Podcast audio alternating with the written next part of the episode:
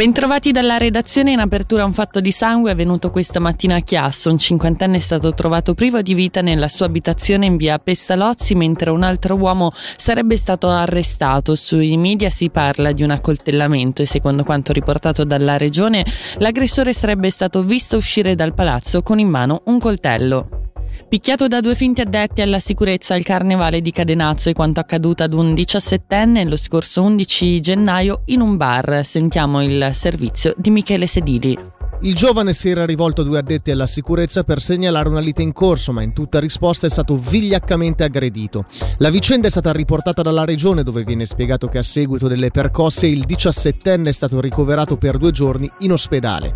I fatti sono stati confermati ai colleghi dalla polizia e la querela, presentata la mattina successiva, ha fatto partire un'inchiesta. I due aggressori, falsi addetti alla sicurezza, sono stati individuati e interrogati. Si tratta di un 22enne e di un 29enne svizzeri domiciliati nel Bellinsonese.